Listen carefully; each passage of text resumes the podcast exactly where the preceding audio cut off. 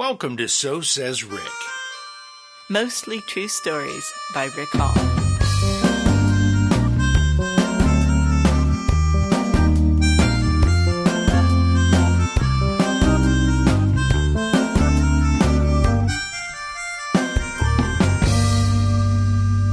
Well, happy 4th of July. It's very exciting. We hope you're having a good 4th of July, however that may be in a sheltering in sort of way, wherever you are. Certainly is different than we have done before. Yes.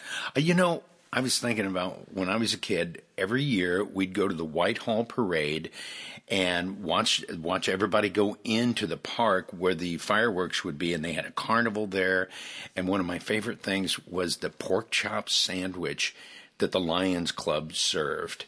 And it, you know it's on white bread, and it's not good for you. It's so delicious, though. and then you'd eat all this food and cotton candy and stuff, and then you'd ride the rides and get sick. That But- sounds like a lot of fun. Yeah, because I'm not the guy that has to clean up the tilt a whirl. but the fireworks were, uh, I remember the fireworks were one firework at a time. I had never seen, you know, it's a small town, so they'd light a fireworks and it'd, and then you'd wait for them to light another one. And the first time I saw fireworks that were like, I was like, this is insane. It was great. One time when we were uh, teenagers, we snuck into the fairgrounds where they lit off the fireworks. Oh, Yeah, you bad kids. And um, because we thought it'd be really cool to be so close, you know? yeah. until we realized that the guys lighting the fireworks are wearing fireproof suits and we're wearing like shorts and flip flops. Perhaps it wasn't such a great idea to be that close. I'm lucky to be standing in the studio with you right now, honey. Actually, okay, one time we were sitting where we could see the fireworks getting lit, and I was more fascinated with that than actually watching the fireworks. And at one point, one of the fireworks blew up on the ground, which I thought was so cool. And of course, all our all the guys who were doing the fireworks there did not have fireproof suits on. They're just you know farmers in their in their work clothes, and they're lighting them with a torch. It was because they were done chasing after the ogre with their torch so they could light the fireworks. That's not Sounds what hap- very professional. That's not what happens. Okay, that's right. So the story for this episode is a Fourth of July story in a way because it takes us on the journey uh, a man goes from being a But young it has man. nothing to do with Fourth of July, Rick. I'm sitting here listening, going, "How is he trying to connect these?" I was desperately trying to make a transition to Fourth of July. It has nothing to do with Fourth of July, except that you might be listening to it on the Fourth of July. That's what it has to do with That's it. But it is an educational story about men understanding their ever changing bodies. And you know, the story's not just for men because it helps the women in their lives to understand the delicate and important changes that their bodies are going through. That is so condescending, honey. But you, It is. And by condescending, I mean talking down to you in case you didn't understand. oh, okay. I played a doctor on TV, so I have some advice for women too. Yeah, and his perspective on menopause is kind of interesting too. Excellent. We just want to warn you this one's a little PG 13. So if you have any teenagers around, you might want to listen to this later without them because there's nothing more embarrassing than hearing a man talk about his prostate. Mm-hmm. So here it is Hello, prostate.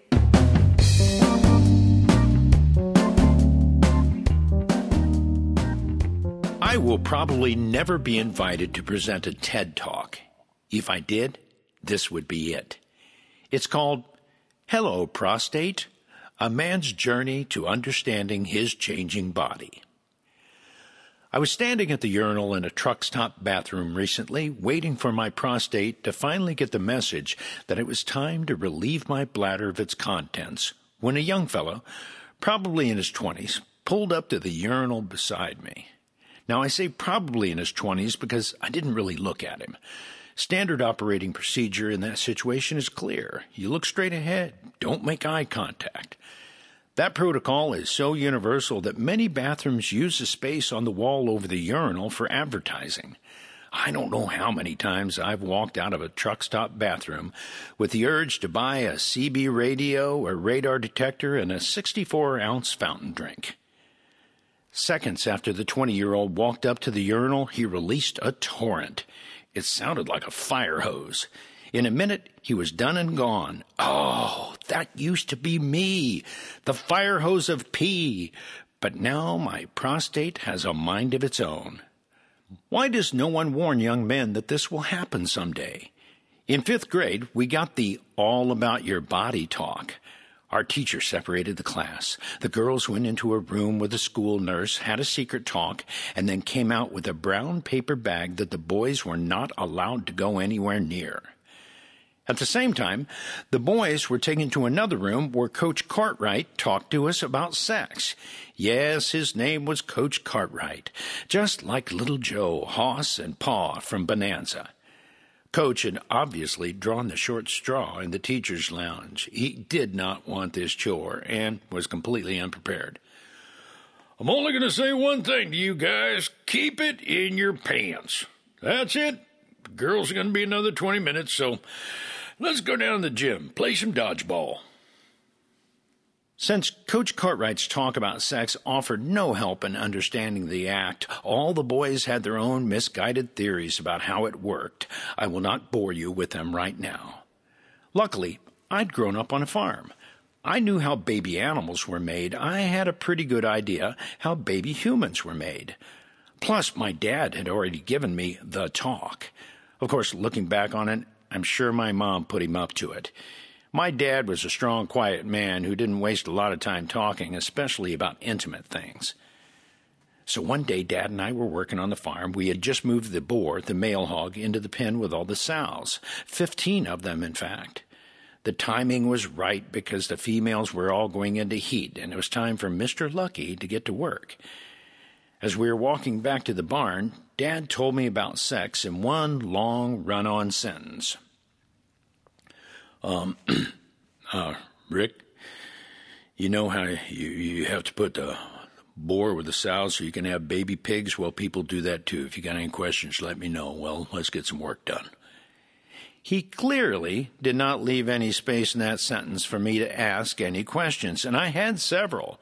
Like, do girls go into heat and want to breed at a certain time? And since one boar gets 15 females, how many do I get to breed? In retrospect, those questions were probably better left unasked. Most of us, men and women, never got the information needed to prepare us for what's going to happen to us down the road. Women who have had children know that the talk you got in fifth grade gave you no hint about the roller coaster ride your body would take when you're pregnant and give birth. During pregnancy and childbirth, the man can help along the way, but she's going through it.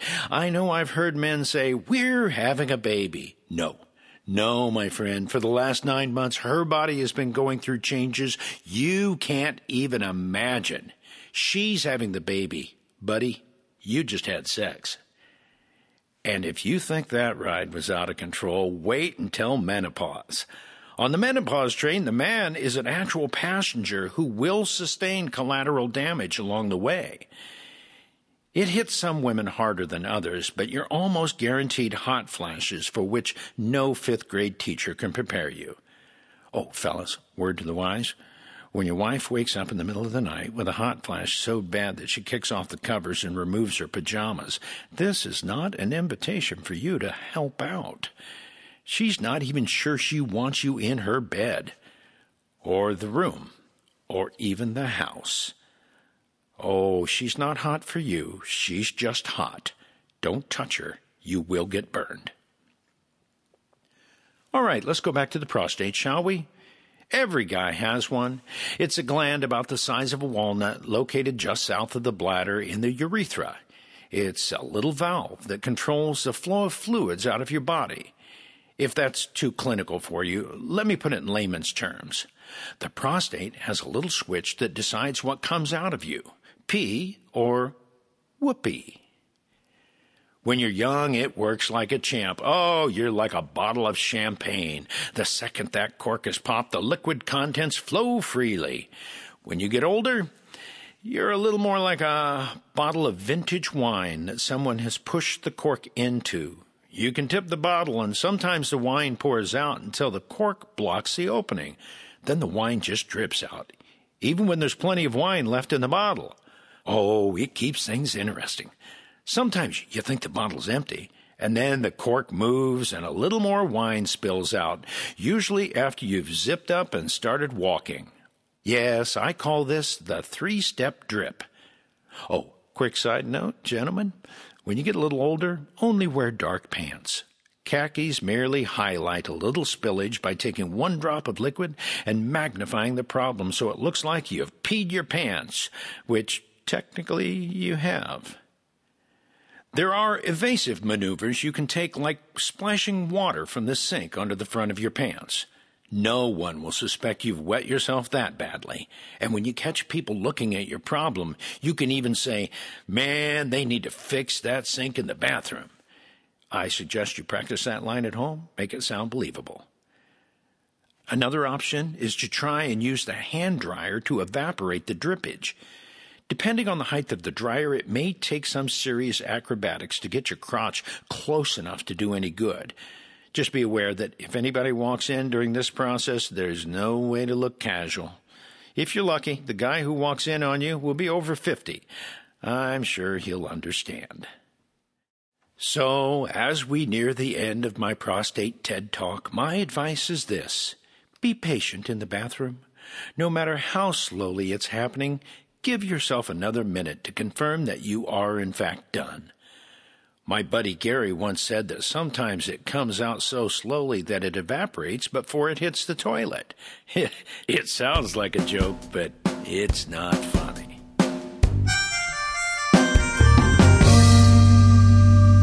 I hope you enjoyed this story and that it was educational and informational for you.